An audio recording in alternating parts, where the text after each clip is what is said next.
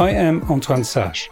Welcome to IPEM Pulse, a special series of our private equity podcast to share with you the pulse of IPEM in Cannes 24.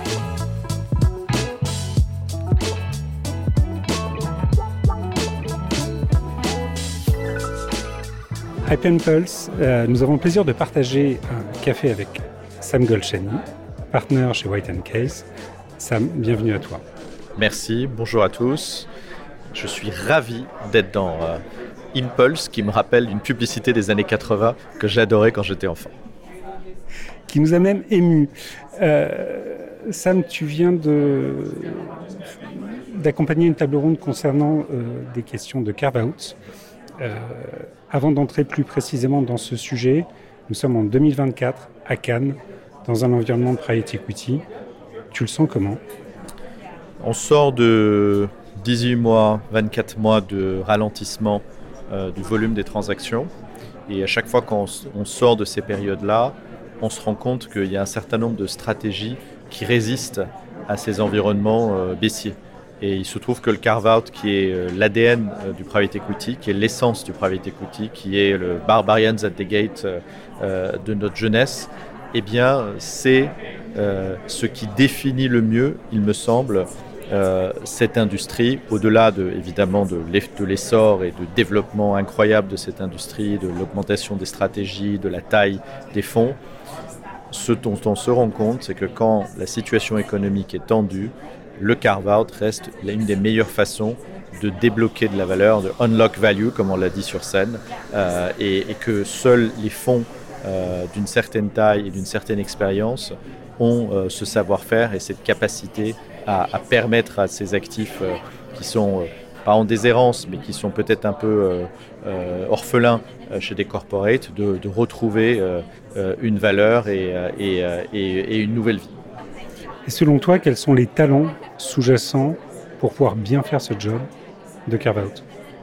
Bah, Je pense qu'il faut comprendre les corporates, il faut peut-être avoir fait une expérience euh, dans une société pour comprendre la, complexité, les problématiques euh, auxquelles font face ces, grands groupes, pour pouvoir derrière dérouler euh, une stratégie d'acquisition dans le cadre de carve qui est en réalité une séparation d'activités euh, dans des conditions souvent euh, complexes, avec, on en a parlé hein, sur, sur, la table ronde, des, sujets humains, puisqu'on reprend une équipe et on va, les, et on va les, leur faire changer de paradigme, on va leur faire changer de culture, des sujets techniques, d'IT, de back-office, d'une activité qui n'était pas indépendante, qui était au contraire interdépendante pour en faire une activité indépendante. Et donc tout ça, ça nécessite euh, un savoir-faire que, que n'ont pas les consultants. C'est vraiment le savoir-faire de, des associés, des équipes du fonds. Et c'est pour ça que c'est un marché euh, où il y a une énorme barrière à l'entrée, parce qu'il y a ceux qui savent faire des carve et puis les autres. Et les autres, ils pourront jamais le faire, et s'ils le font, euh, ils, iront au devant de catastrophes.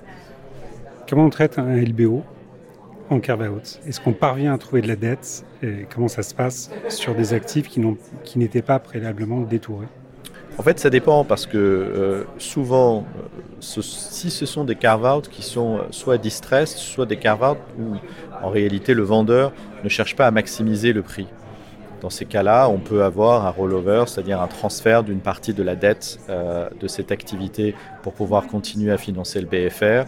Euh, et, là, on rentre dans des complexités financières euh, assez intéressantes, qui est ce qu'on peut séparer des RCF, est-ce qu'on peut renégocier avec les banques un RCF. Et on a déjà vu, nous, dans des carve-out, le vendeur qui a fait un staple RCF pour s'assurer que, quoi qu'il arrive, il vendait son activité, mais aussi le, BFR, la manière de financer le BFR de cette activité.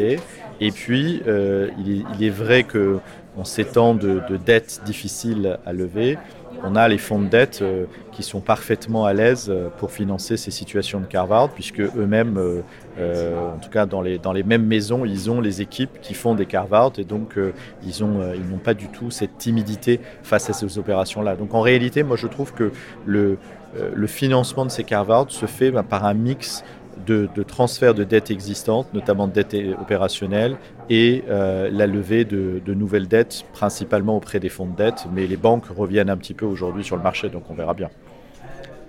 2024, tu vois cette année comment Et surtout, quels sont les grands enjeux ou les, grands pièges auxquels, bah, desquels il faudra parvenir à bien se tenir éloigné dans cette année qui semble, on ne sait plus vraiment ce qu'est la normale, mais dans une année qui s'annonce sous des auspices étranges. Moi, je crois que euh, on, est passé dans un environnement qui est post euh, euh, monétaire laxiste et que donc cette cette période qu'on a connue pendant dix ans d'argent pas cher et donc de risques lissés et les États souverains qui prennent sur leur bilan au fond le risque de défaut de leur économie, ce temps est passé. Et je crois qu'on est rentré maintenant dans un monde paradoxalement beaucoup plus normal, qui est ce monde d'extrême volatilité. On le voit de manière géopolitique, on le voit en matière de climat, euh, on le voit en matière sociale, mais on peut le voir aussi euh, dans la capacité maintenant de, de l'économie à créer des, gisements de valeur grâce à l'innovation, mais aussi de se retrouver dans des situations où des pans entiers d'économie, du jour au lendemain, peuvent disparaître euh, du fait euh, d'un changement climatique, d'un changement, d'une innovation technologique, d'un risque géopolitique, euh, d'une transformation de l'accès à l'énergie. Et donc, au fond, hein, pour les investisseurs, c'est à la fois des risques importants, mais aussi une extraordinaire opportunité de, de, se créer des rendements. Donc, je, pense qu'on rentre toujours dans cette zone ou dans cette période de, concurrence accrue euh, entre les fonds. Et on verra les équipes qui ont cette capacité à faire face à ce monde beaucoup plus volatile et puis ceux qui n'y arrivent pas parce qu'ils ont été euh, euh, biberonnés à, à, cette politique monétaire qu'on a connue ces 15 dernières années en Occident. Qu'est-ce qu'on peut te souhaiter Qu'est-ce qu'on peut souhaiter à White Case pour 2024 alors moi personnellement, j'ai un dernier combat de boxe en amateur en juin euh, à Londres. Alors ce que je me souhaite, c'est de gagner de sorte à m'arrêter parce qu'à 51 ans, je pense qu'il faut s'arrêter. Euh, White and Case, ce que je souhaite à White and Case, c'est de continuer euh, sur la lancée de ces quelques dernières années et, d'être l'interlocuteur efficace, mais aussi compétent de nos amis sponsors. Nous te souhaitons tout ça et merci d'avoir partagé ce café aujourd'hui du bon IPM. Merci beaucoup. Merci à tous. Subscribe to Private Equity Podcast on your favorite platform. Rate us with five stars. See you in our next episode.